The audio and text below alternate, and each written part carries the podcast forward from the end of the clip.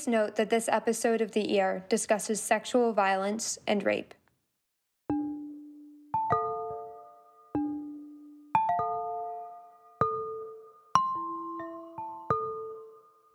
Back in early June of this year, screenshots from a group chat between members of the Columbia fraternity Phi Gamma Delta, more commonly known as Fiji, began to circulate online. The screenshots show a member sharing an offensive, sexual joke related to the Black Lives Matter protests that were gaining momentum across the country after the murder of George Floyd. Some members pushed back against the joke, others supported it. In the weeks and months following, the culture of Columbia's Greek life system was once again called into question, especially the historically white fraternities and sororities in the interfraternity and panhellenic councils.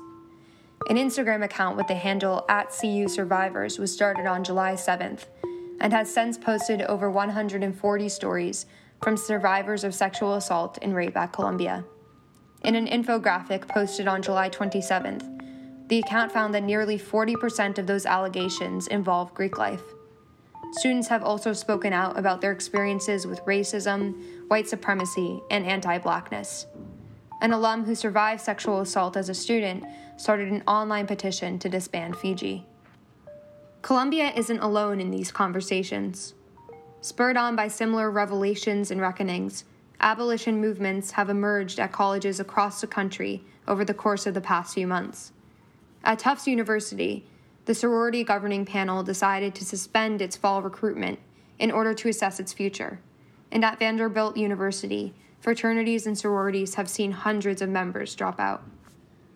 As the fall semester began, Panhellenic sororities at Columbia experienced significant numbers of disaffiliations.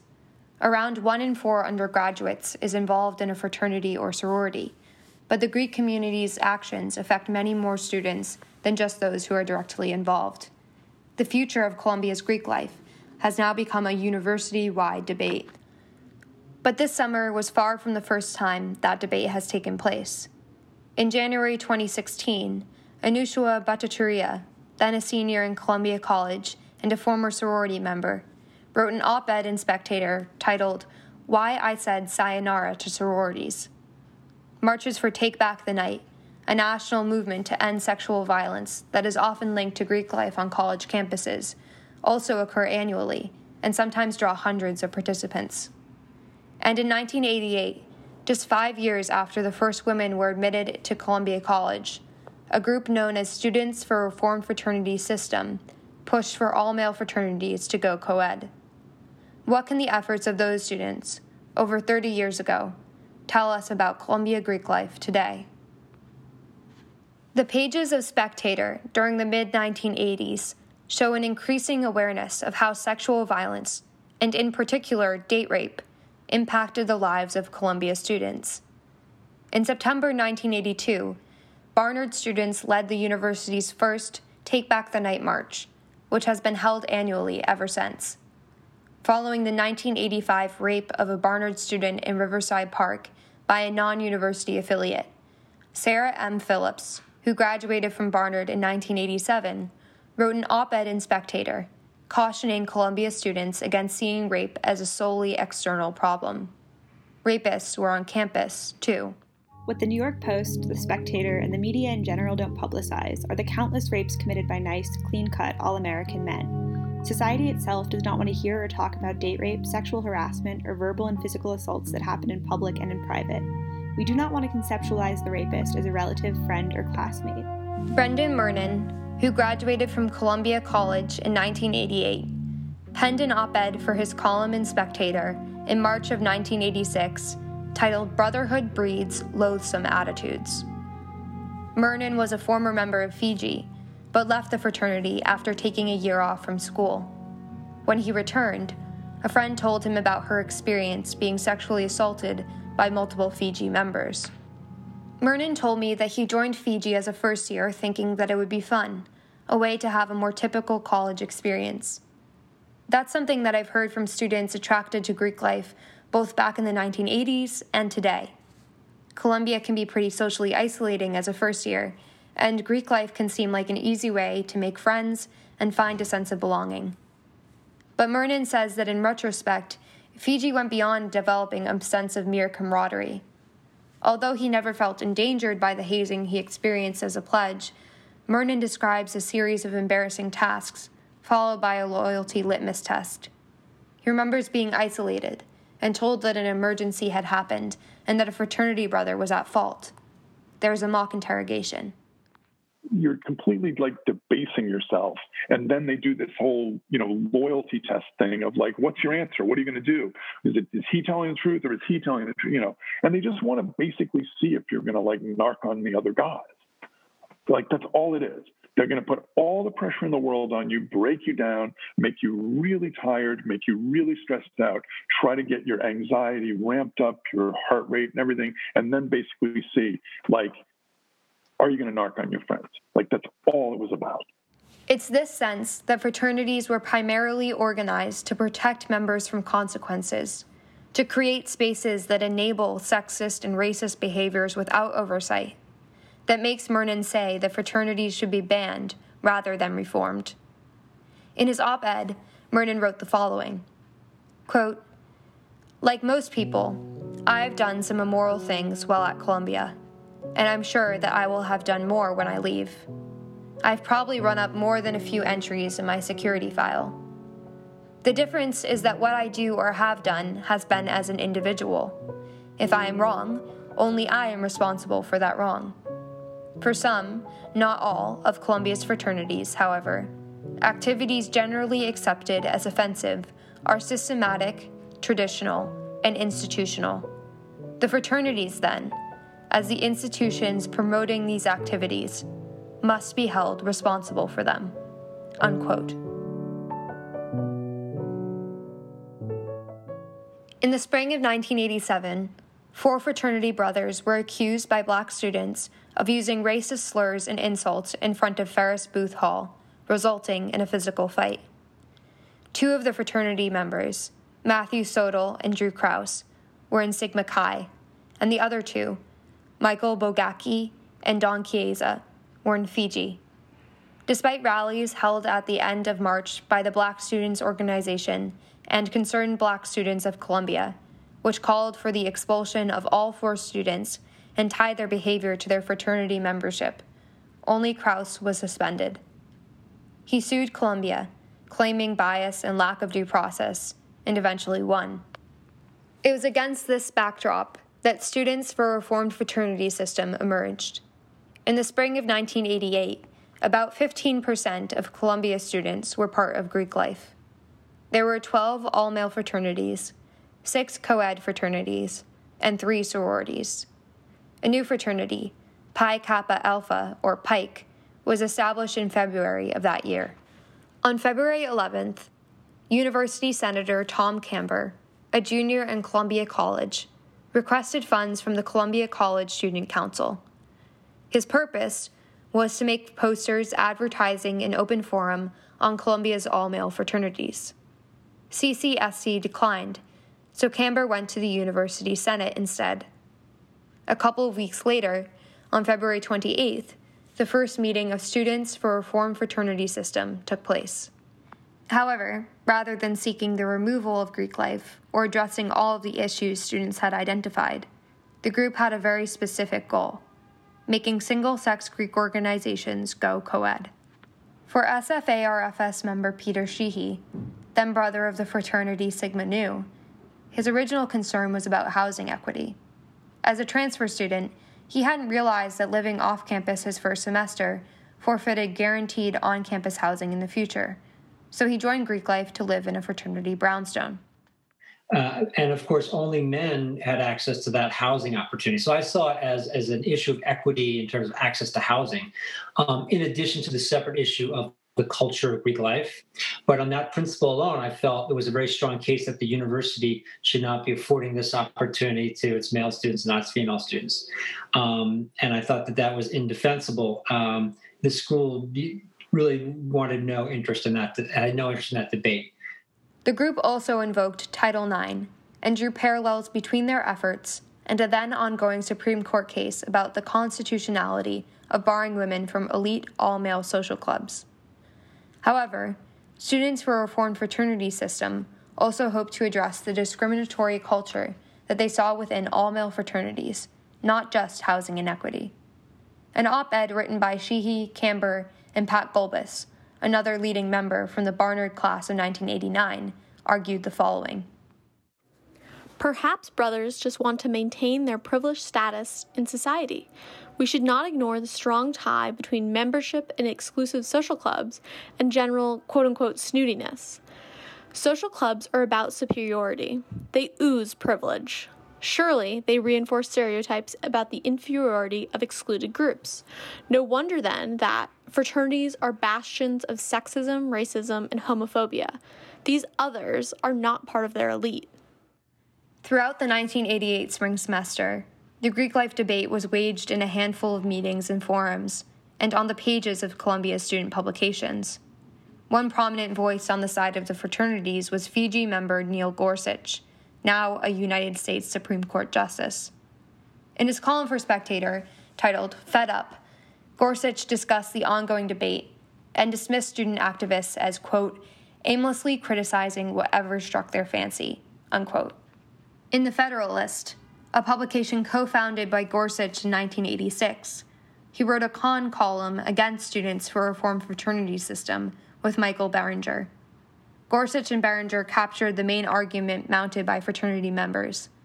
The SFARFS, a group of 10 to 15 students who were almost entirely not Greek life members, had no right to impose such a radical change on fraternities and had no true insight into the Greek life community.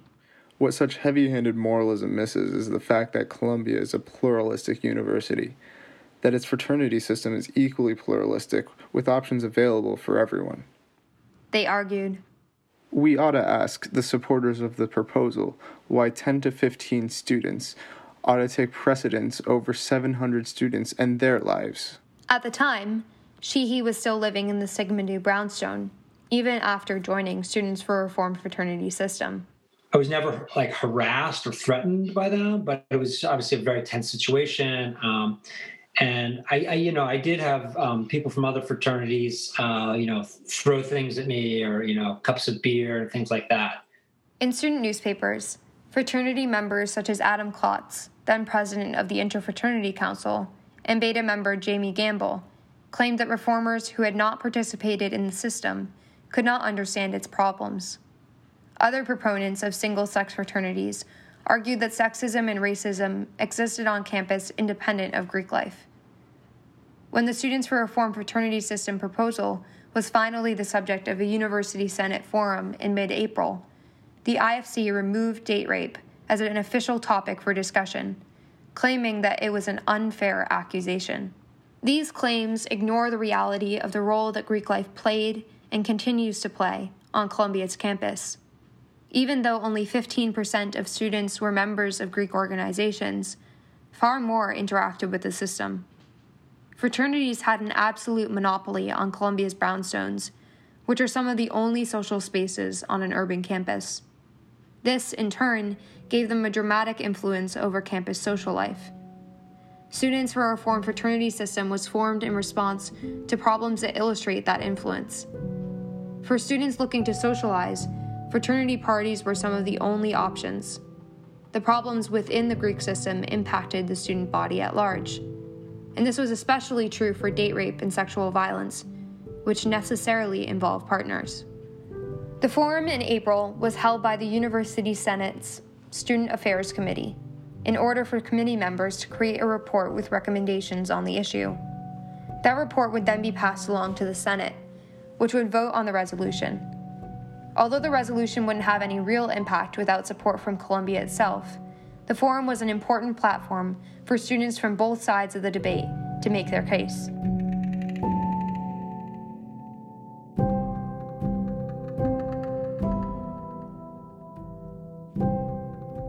Asia Johnson, a current senior in Columbia College, was a member of the sorority Sigma Delta Tau from her first year up until this past August.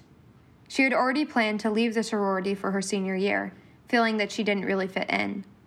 But as protests for racial justice and equity swept the country this summer, she and other members of SDT decided to speak up about the problems they saw in the organization. The chapter was split on whether the sorority could be reformed or if it should disband. All six of the Panhellenic sororities have faced criticism this year. A similar story played out for Madison Murphy, a senior in Barnard College and a former member of the sorority Alpha Omicron Pi. She went through recruitment as a sophomore. Like Johnson, Murphy remembers thinking that Columbia Greek life would be different from the fraternities and sororities in other parts of the country, more progressive. But Johnson and Murphy both found Greek life at Columbia to be deeply entrenched in classism, heteronormativity, and white supremacy.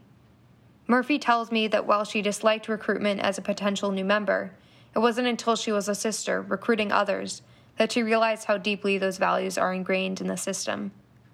Murphy claims that the national headquarters for AOPI offered guidelines for recruitment that established rich, white, conservative women as ideal sisters. The CU Survivors Instagram account was also influential, illuminating how sororities experience and sometimes perpetuate sexual assault and rape. Just like in 1988, the Columbia owned brownstones assigned to fraternities and sororities remain an important part of the conversation today. Columbia funds these spaces, they give them brownstones. You know, there are other clubs that have like lounges or small rooms to meet, like clubs around, you know, identity groups, around, you know, marginalized groups who have limited space to convene. And these spaces of primarily wealthy white people have brownstones, like these buildings that, you know, have it, it just sort of it demonstrates the ethos, I think, of community on campus. You know, it's sort of like this, and a friend of mine mentioned this before, but you know, the sense of like self segregation. A lot of these people already come from wealthy spaces. And they choose to perpetuate that system again and again. Unlike students for a reformed fraternity system in the 1980s, this year's movement was internal to Columbia Greek life. Earlier in the summer, Johnson and other sisters set up Zoom meetings and distributed information within SDT to discuss their opinions. Johnson says that about half of SDT's Columbia chapter, 50 members, disaffiliated this summer? It just happened, I guess, sort of um, organically, I'd say. I think a number of different, you know, I'd say now ex sisters and I, you know, just sort of communicated pretty casually about, you know, there's this big national movement um, and a number of other college spaces to rid, you know, their communities of Greek life. And, you know, this question of like, well, can we do that here? What would that look like? How would that work? Is anyone else doing it? Um, and I think, you know, then became a question of like, why don't we what do we have to lose by presenting this to the broader community um, and actually trying to do something about this with the power we hold? And I think that's where, where things really took off. In August, leaders from AOPI, including its then president, sent out a letter announcing their intention to disaffiliate and encouraging other members to consider doing the same. Here's a small excerpt. Quote, even if we may have never, as chapters or individuals, committed acts of interpersonal violence, we continue perpetuating systems of oppression and violence by participating in an institution which enables this harm. End quote. But for Murphy, it goes beyond that. Like Murnin, she describes a culture built to protect wrongdoing. I and I think placing all the blame on the system and on the headquarters um, takes culpability away from the very real issues we have within our chapter. Um, you know, people, there were times when sisters have done like racist things and, you know, been very problematic, but like, you're expected to still like be sisters with them and not call them out because like sisterhood. And that happened within our own chapter. Murphy looked forward to an all chapter meeting to discuss the letter and potentially vote on disbandment. But representatives from the national headquarters were present making impassioned statements in support of the sorority. Another sister had already been appointed to replace the outgoing chapter president. About half of SDT's members remain, and according to Murphy, only about a fourth of AOPI sisters disaffiliated. And while other Panhellenic sororities have had similar disaffiliations, that doesn't seem to have been the case for most IFC fraternities. Once students disaffiliate, they lose access to those conversations about the future of Greek life you know, we attempted to remain integral to certain conversations and we're essentially iced out of those. Like, well, you're no longer a member, so you actually can't show up. And it sort of proved the point, right? Of like, this space is not meant to be inclusive. it's it's meant to sort of be, um, you know, this almost like uh, what I'm looking for. It's sort of like a the arbiter of power. You know, it's like if you're in it, you're in it. If you're not, you're not. And like that's kind of the distinction.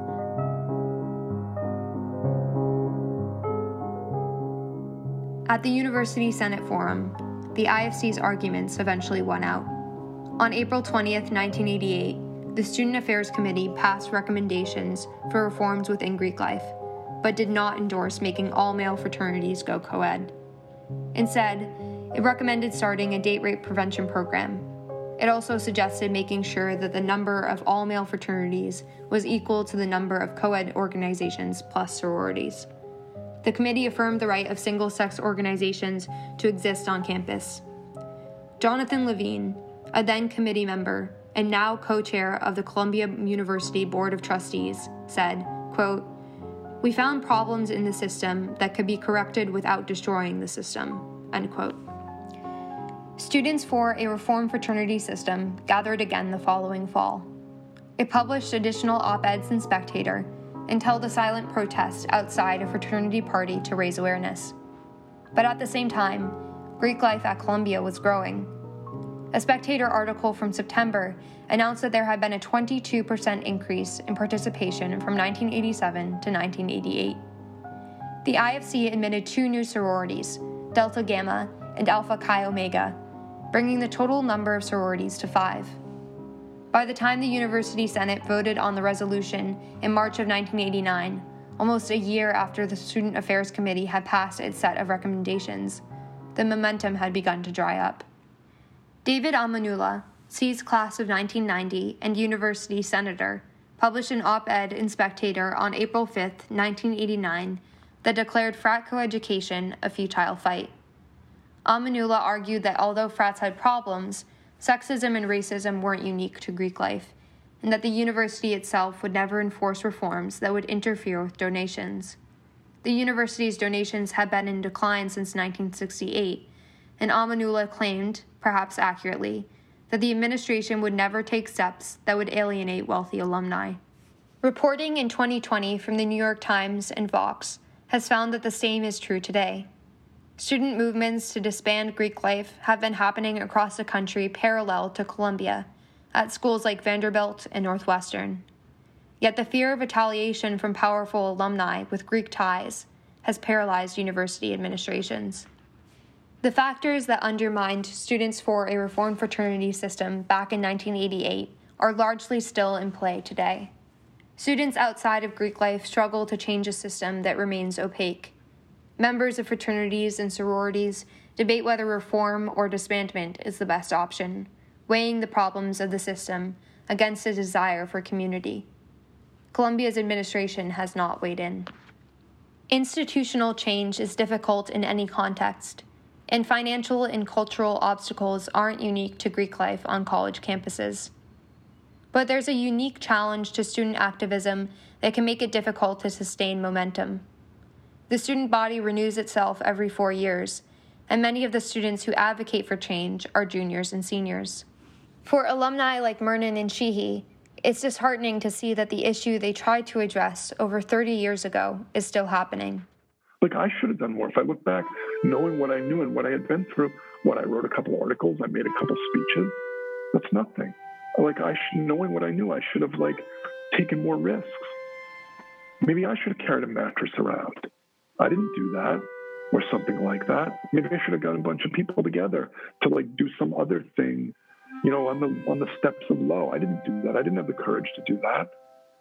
Right? But it's but like you, you know, the point of the university is is to change the conditions of, of, of the way people experience the reality so that then they can do better going forward. And it's really discouraging that it's still happening as much as it is. It's not right. After the events of the summer, Johnson has largely moved on from Greek life. Her comments are an almost eerie echo of Murnin's there's a lot of work still to be done um, in these spaces. I think, you know, the the sad reality is that a lot of the people leading these conversations were seniors. So we're on the way out, you know, like we're, you know, moving on, we're going to graduate soon. Um, and it begs the question of, you know, how will this conversation continue? And I think, you know, when we had conversations that involved, you know, newer members, I think it was an important moment of perspective for me because I think if I were, you know, a, freshman who just joined, a sophomore who's who just joined, I think I would probably feel a little stuck. You know, I had my time in the sorority. I got to experience the highs and the lows. I think a lot of younger members don't get that. They're suddenly thrust in this conversation, um, you know, with with little guidance. And so I do wonder, you know, how this will proceed. I think, you know, there's a certain degree of continuity that may not exist. Um, and I'm choosing not to worry about that because I've got a whole lot of stuff on my plate.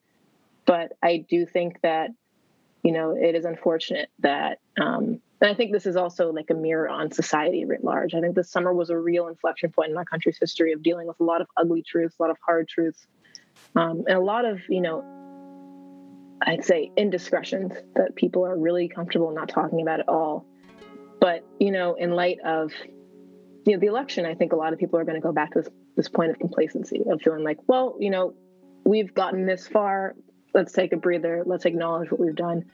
And I think you see that on a microcosmic scale um, on Columbia's campus. So, you know, I don't know what's going to happen, but I do, you know, I think, I think to some degree, um, we were able to use a critical moment in our country's history to foment change, but I don't know if that will continue, and that's pretty unfortunate.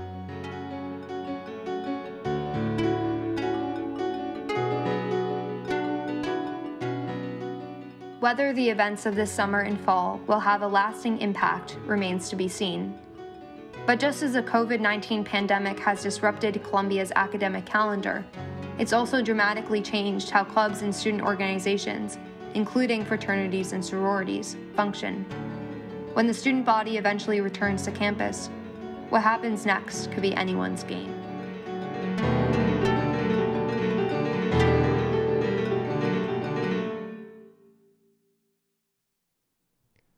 This episode of The Ear was reported by Teresa Lawlor.